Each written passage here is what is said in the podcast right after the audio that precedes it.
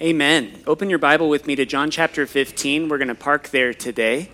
And as you're turning there, uh, my name is Pastor Dave. We're learning together to follow Jesus, and we're talking about discipleship.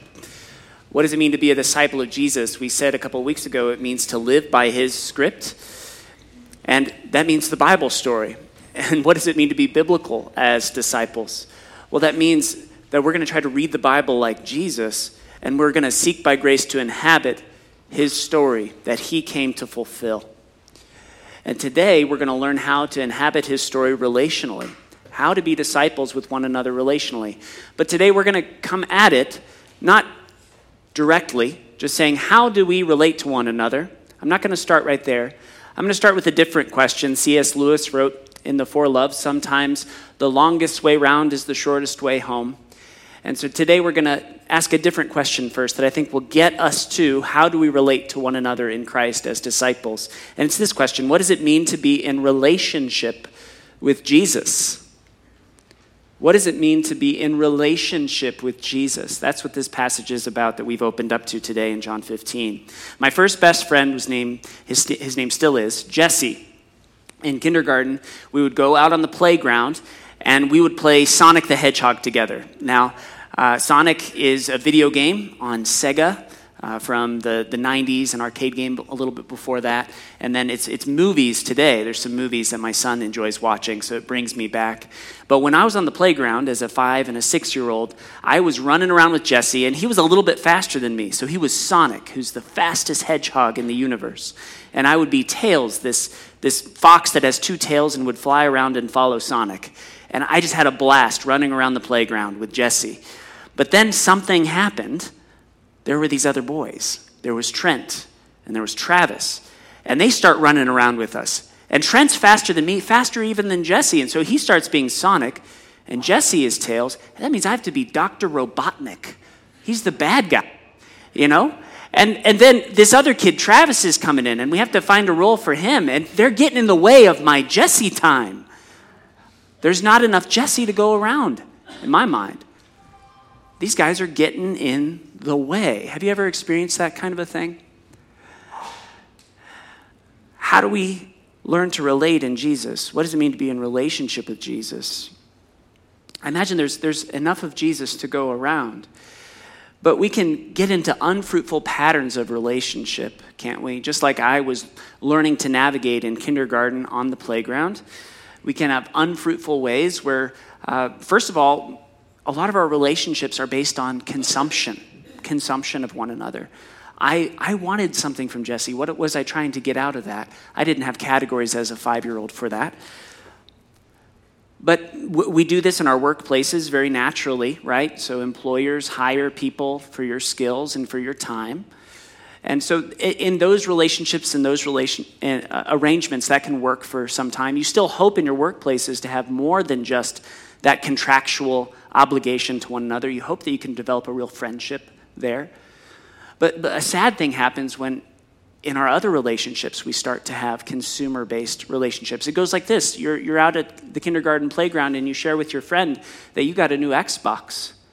And all of a sudden, that new friend wants to come to your house, and all these other friends who never cared about you before want to come to your house. Why? Because they want to play your Xbox. And then in high school, when boys and girls start dating more seriously, they consume one another. Boys consuming young girls' bodies with their eyes and with their hands. And they don't, they don't truly love, they don't understand what love is yet sacrifice and so when something happens, say a child comes along, they run. They consumed, they got what they wanted, and they run. This is a broken way of relating that too many of us have learned in this world and even experienced ourselves. We can consume one another in relationship. There's another kind of consumption that we can do, and this is one that many of us as church people can be tempted to. I've experienced you guys as very nice people by and large. You're very nice people. And you know what very nice people tend to do? They tend to be yes people. They tend to want to make people happy, They want people to be pleased with them. They want their affirmation, their adoration, their approval, right? I know that's none of you. But some people out there can struggle with that, myself included. The, the problem is when we're yes people, we could be around people that are consuming others and we won't say anything about it. My friend Marcus, I got to reconnect with him. He just moved to Boulder from Wisconsin, and he told me about his son who's in kindergarten. And out on the playground, he encountered a bully, and the bully was being unkind to another child on the playground. And Marcus's son, this little five year old boy, goes up to the bully and says, I don't like it when you do that. I just thought, that is awesome. Way to go, buddy. Standing up in that way of relating so that that other child might be safe and isn't the bully isn't enabled to go and keep consuming that other child. The, the yes person would say nothing, or perhaps would just turn away and would continue to try to be friends with the bully because they want everyone to like them, right? And this can happen even in churches, in families, in businesses, especially when leaders are yes people. People can be harmed because we don't stand up and say, stop. This isn't a fruitful way of relating. Some of us have been hurt by, by those who are like bullies and those who consume others, and by yes people. And so we just try to stay away from people altogether, you know? So you, you sneak in um, you're, you're the folks who sit in the back and you run out as fast as you can because you don't want to deal with us. And I get it. Maybe you're not even here, you're watching online because you don't want to be around those church folks. Or maybe you know people who have that proclivity. Maybe they've been hurt by people like us, by yes people, and people who in their worst moments consume others. But today, what is a fruitful way? What is a, what is a healthy, what is a heavenly way of relating? We learn it in Jesus, in relationship with Him. And here's what we find in relationship with Jesus John 15, verse 9. Jesus says, As the Father has loved me, so have I loved you. Abide in my love. To be in relationship with Jesus means Jesus loves you. And that changes everything. And so we're going to learn today what it means to relate as disciples in Jesus' love. Jesus loves you. Let's pray and then we'll, we'll, we'll dive into this. Father, thank you that we can hear those words today. Jesus loves me. He doesn't just love other people, He loves me. God, you love me. Let every one of your dear lambs here today hear your voice saying that. And transform us by your word and spirit, we pray in Jesus' name. Amen. Amen. Jesus loves you. This is wondrous news. If you remember Jesus coming on the scene in the beginning of the gospel according to John, John the baptizer, not the John who wrote this gospel, but uh, the one who baptized Jesus and many others, preparing the way for the Savior King to come, he sees Jesus coming and he says, Behold, the Lamb of God who takes away the sins of the world. And so John's disciples, John the baptizer's disciples, naturally say, That's the guy. And John would say something like, Oh, yeah, that's the guy. And so they leave John and follow Jesus because John was simply there to prepare the way for Jesus. And when the disciples go to Jesus, they say, Master, where are you staying? He says, Come and see. And they spend the day with Jesus wherever he's staying. Can you imagine that? Going into his little place that he has and enjoying a day, enjoying Near Eastern hospitality with Jesus. He knows you by name.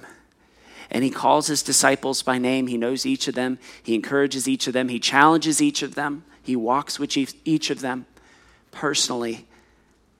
He washes their feet just a couple chapters prior. He loved them to the end, so personally and profoundly. But here's the thing as Jesus loved them, they found they were loved together. They looked around, and Simon the Zealot would look over at Matthew the tax collector, and see that's someone Jesus loves. And Thaddeus and Bartholomew would see James and John. Those are people Jesus loves. What do I do? How do I learn to love in, in light of this? Well, first, we sit down in the fact that He loves us personally. Maybe that's all we can receive today, and we need to sit there for a while before we could even take another step. Jesus loves you. He is our true vine. Do you remember the calling of Israel? We read it in Isaiah 5. Maybe you guys felt like this when you read those words, uh, the love song for the Lord's uh, vineyard. And as it got worse and worse and worse, you're like, oh no, what are we getting into today? You know? But that's what happened to God's people. They were called to be like a vine, fruitful, bringing blessing and joy to the nations, rooted in the soil of God's word and in his covenant promises. But they became unrooted from his promises. They, they ran after other gods. They trusted in other kings. They lived apart from his words and his ways. And they bore wild grapes, not the kind of fruit that he called them to bear. He, they weren't the kind of light he had called them to be. They weren't the kingdom of priests and a holy nation he had called them to be. So he allowed them to experience judgment so that they might turn to him. But he did even more. He sent his son Jesus to fulfill their calling. What does it say in verse 1? I am the true vine. I'm the true vine. And my Father is the vine dresser. Jesus came and fulfilled his people's story because he loves you. He saw you, he knew you couldn't do it on your own. And so he's welcoming you to himself. And now he's saying, Abide in me. I am the vine. You are the branches. He's welcoming the disciples in to him to dive into his love. And people of all nations, even people in Larimer County in 2022, can come and dive into his love. The one who fulfilled the story for his people, he's the true vine. He's our great high priest. Verse 3 Already you are clean because of the word that I have spoken to you. How do you become clean if you're thinking like a first century Jewish person? Well, you'd have to make the proper sacrifices, you'd have to follow the law, the Levitical laws. But Jesus came as our great high priest and spoke a final word by his own blood, making all of us clean who look to him in faith. Already you're clean, he says to his disciples, because of the word I've spoken over you. He's our great high priest. And because he's our great high, high priest, we have boldness in prayer. Look at verse 7 in the love of Jesus, if you abide in me and my words abide in you, ask whatever you wish and it'll be done for you. We have boldness in prayer. You can go to the Father and ask whatever you wish. He's our great high priest. And so now we can boldly approach the throne of great grace in time of need. The Father is gracious in this way because Jesus loves us personally as our great high priest. He's our prophet. He speaks to us, He reveals Himself to us. Verse 11 These things I've spoken to you, that my joy may be in you and that your joy may be full. He speaks, He discloses Himself. We find that again down below in verse 15. Jesus is speaking about the, the change in relationship that's happening. And he's saying, All that I have heard from my Father, I've made known to you. He's disclosing not only the Father's will, but who the Father is to them and his heart. He's our great high priest, he's our prophet. He's the one who fulfilled our calling, the true vine. And what is he saying to do in his love? What do we do about this love that he's demonstrated for us? We abide in it. That's, that's a Bible word, isn't it? How often do you say abide? It's like hang out right here. Come sit in my big beanbag chair in my living room. Abide. Sinclair Ferguson says, What does it mean to abide in Christ in his book, Lessons from the Upper Room? He says, It would take a book to explain fully, but in the context of John 15, it means, hear this, to live with a sense that the Son of God loves us and gave himself up for us. Live with that sense that He loves us and gave Himself up for us, that He dwells within us by His Holy Spirit, that we know that our life is now His and no longer our own. It means to live constantly in that sense, to sit down in that big beanbag chair of God's love and park there for the rest of your life. Jesus loves me. As the Father has loved me, so have I loved you, Jesus says. He's talking to the disciples and through them to us today. He loves you, dear one. Ponder that love. Where do we start? If we want to learn to relate to one another in Christ Jesus, we ponder the incredible depths of the riches of the love of God in Christ Jesus. We run into it and we never stop. We are loved people. I can't, I can't get you to hear this, folks. You are loved. Do you get it? God, speak to your people today. Tell them they're loved. Each one of you. So profoundly loved that God gave his own son, that whoever would believe in him would not perish but have eternal life. He loves you, he wants you. Ponder that. We were dead branches. We, we didn't deserve to be here, but, but Jesus ran after us and, and plunged us into himself so that we could have life. He's the true vine, and we're the branches. He says, Abide in my love. He loves us per- personally. Secondly, though, as we start to grasp that, and it's just starting, believe me, we'll never reach the bottom of that well. But as we start to grasp that we are loved personally, we realize that He's loving us protectively. He gives us good commands. He's, he's our prophet, our priest, He's our king who commands us in how we should live. And here's how He commands us in verse 10, first of all. If you keep my commandments, you'll abide in my love, just as I've kept my Father's commandments and abide in His love. Abide in my love. keep my commandments so that you could abide in my love. Love God and love your neighbor. Love your enemies that you might abide in my love. Verse 12 This is my commandment that you love one another as I have loved you. Love one another. There's other people. It's not just Jesse, there's Trent and there's Travis, even the girls. And you're called to love them and be loved by them as they're all loved by Jesus. He teaches us, commands us to love one another. He says it again in, in verse 14 and verse 17. Again, he, he, he wraps up this section. These things I command you so that you will love one another. Love one another. He loves us protectively. He brings us into the protective love of Christian community among his disciples who are engrafted in the vine. I was uh, at another elementary school in fourth grade, and the way the, the, the, the playground was set up, there was all of the space in the middle with the basketball court, there were swings, there was a wonderful big uh, play set that you could go down slides and climb up. There, there was this goofy game where you could throw a ball in and then it would come out one of the sides and you get a certain amount of points. You know, there's a big field of grass and boys could play football and girls and all join together and enjoy the goodness of that playground. But there was a corner and there was a big tree over in that corner.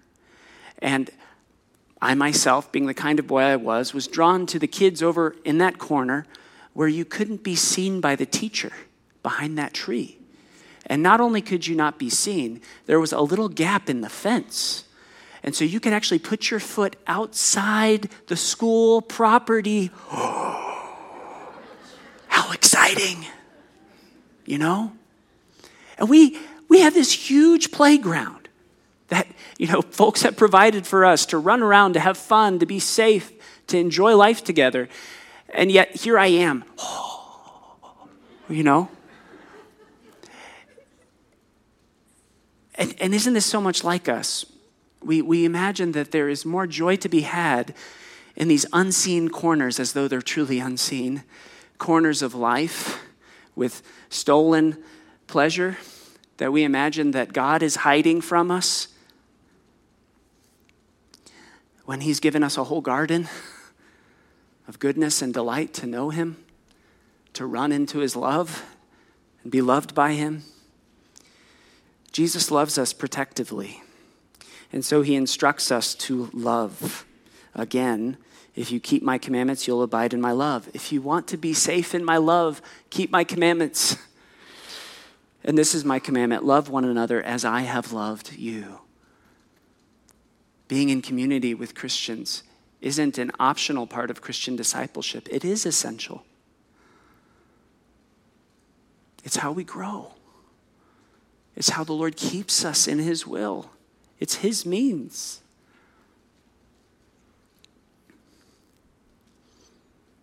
We learn to relate to one another as we receive Christ's protective love. He instructs us to love, He models love for us, though. Isn't that wonderful about good teachers? They don't just give you a difficult concept, but then they model it. What did Jesus do? Verse 12, this is my commandment that you love one another as as I have loved you. How has Christ loved us? Well, he's already bent down low to wash his disciples' feet in humility, and we know that path will get lower. He will love them to death, even death on a cross. And so he says in verse 13, Greater love has no one than this, that someone lay down his life for his friends. He illustrates this love, and not only illustrates it in theory, but he became that love for them. He modeled this. He warns us against lesser loves, verse 6. If anyone does not abide in me, he's thrown away like a branch and withers, and the branches are gathered, thrown into the fire, and burned. Jesus is a, is a, is a good teacher and a good friend. He wants what's best for us, and so he tells us what's out there at the corner, at the edges, in those unseen places that God, God sees. We imagine we're unseen. It's death it leads to separation from the only life that there is. There's no life apart from the vine. So he's honest with us. Not because he's mad at us, not because he's mean hearted. It's precisely because he loves you. Can, you. can I say it again? Jesus loves you. He loves you. And he's loving you when he warns you. But he doesn't just instruct and model, and what a wonder how he modeled for us the love of God. But he welcomes us in. He doesn't just remain a king to us far off, he's not just like our workplace manager. He's our friend. He's our friend. Verse 15. No longer do I call you servants, for the servant does not know what his master is doing, but I've called you friends. For all that I've heard from my Father, I've made known to you. Our prophet, priest, and king is our friend. He discloses himself to us. First, through the disciples. What a wonder, what a grace to us that the Holy Spirit led them into all truth, and we have the New Testament, and we can know Jesus by his word and spirit now in his community, in this vine. And he welcomes us in to know him as friends. We're not looking at someone who's far off, who wouldn't have anything to do with us. We're looking at someone who came near. And when we run, he's chasing us down because he wants us to be on his team. Now, in all that, I, I ask you a couple questions. First of all, when you hear Jesus loving you protectively, when you hear him giving you commands, would you consider that he may actually desire your joy? Look with me, verse 11. I've spoken these things to you that my joy may be in you and that your joy may be full. Jesus' agenda for you is nothing other than that your joy may be full. He's not trying to consume you, He has no other hidden agenda for you. You may have experienced that in relationships with others. You know, somebody welcomes you into their home. Why are they inviting me over? What do they want from me? Jesus is welcoming you in precisely because He wants your joy. He's calling you into community. Why? Because He wants your joy. He's calling you to love God and neighbor and enemy because He desires your joy, not because He's trying to hide it from you. That's where joy is found. Being loved by Jesus and getting to share in that love among His people. He's the King who is our friend, the joy we desire. have to share the wonderful C.S. Lewis quote from Surprised by Joy. Our desires are not too strong, but too weak. We're half hearted creatures, fooling about with drink and sex and ambition when infinite joy is offered us. Like an ignorant child who wants to go on making mud pies in a slum because he cannot imagine what is meant by the offer of a holiday at the sea. The Lord offers up for us true joy, and He's saying, Here's how you can experience that. Abide in me and abide in me with these that I love who are also abiding, abiding in me. Love one another as I've loved you. Now, my second question my first one is Could you imagine Jesus' agenda is for your joy? My second question is Do you value friendships that drive you back toward your friend Jesus? We have a, a word, killjoy. Oh, there's such a killjoy, you know. And there can be a real person who's kind of a killjoy, somebody who just refuses to have fun, you know?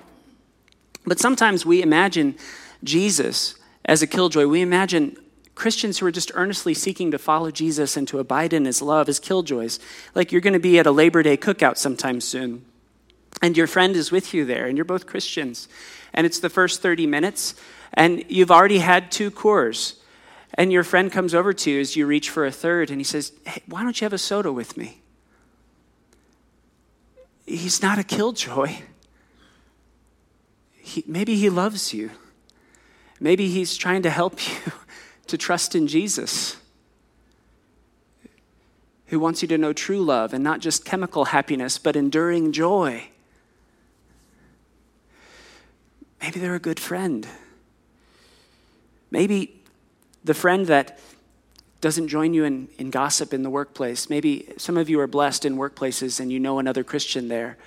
And you start to engage in the gossip that your neighbors are engaging in at the water cooler, in the lunchroom. And your fellow Christian says a little bit later in private, Friend, that, that, that just didn't seem like Jesus. I don't like it when you do that. I don't think Jesus does either. He has a better way for our relating. And, and that friend isn't a killjoy. He's trying to point you to real joy. A friend who invites you into Christian community earnestly with no agenda but that you might follow Jesus with them and know his love and abide in his love. They have no agenda but for your joy. A friend who calls you out, and we need those friends. Do you have a friend who calls you out? Does anyone have access to your heart in that way? They're not killjoys, they're seeking to point you to true joy, which is only found in Jesus, in the vine. Do you value those kinds of relationships? Jesus loves us personally, He loves us protectively, He loves us purposefully. He loves us purposefully that we should bear fruit. Verse 2, Jesus has already spoken about this. Every branch in me that does not bear fruit, he takes away, and every branch that does bear fruit, he prunes that it may bear more fruit. He's called the disciples, he's chosen them to himself that they might bear great fruit and that that fruit might abide. And so he calls us to himself that we should bear fruit. But here's the thing about Jesus' purpose. In order for Jesus to accomplish his purpose in us, because he loves us purposefully, he prunes us. Do you see that in verse 2? Every branch in me that does not bear fruit, he takes away, and every branch that does bear fruit, he prunes. So when you're hurting, that's not a necessary indication that you're not following the Lord. It might, might be precisely that you're hurting because the Lord is pruning you, because you're following Him faithfully, imperfectly, but earnestly. He's pruning you. He's cutting out that little part of you that still loves the corners of life that are outside of His will. He's pruning that part from you. He's putting things in your life that make life difficult so that you trust in Him for your finances. He's pruning you.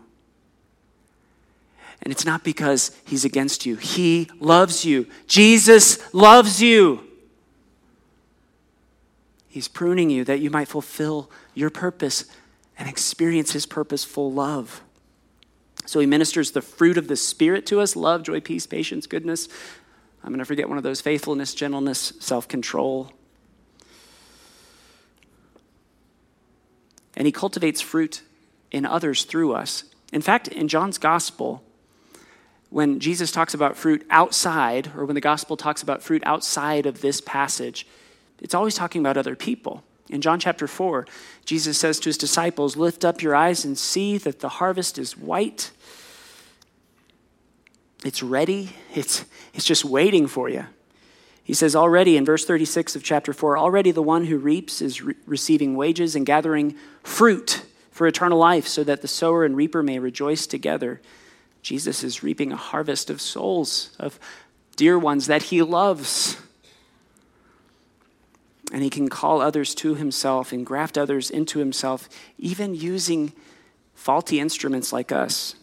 John 12, Jesus says, Truly, truly, I say to you, unless a grain of wheat falls into the earth and dies, it remains alone. But if it dies, it bears much fruit.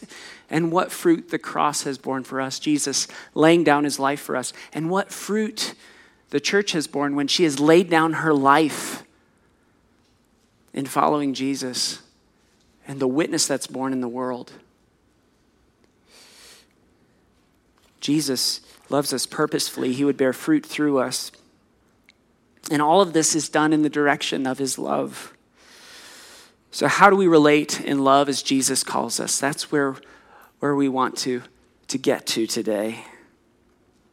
I, I want to say again and again it's not by starting with a nine step action plan. We could have a lot of great ideas, but here's, here's my thing I want to give to you, and I think it's a Jesus thing, it's a scripture thing.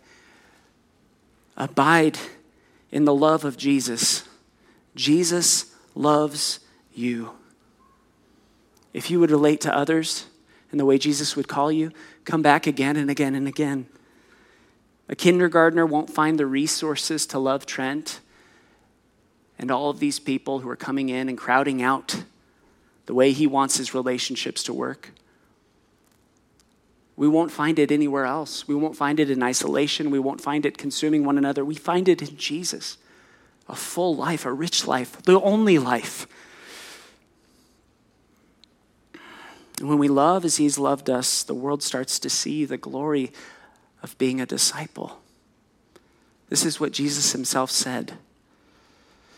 He said, A new commandment I give to you in John 13, verse 34 that you love one another.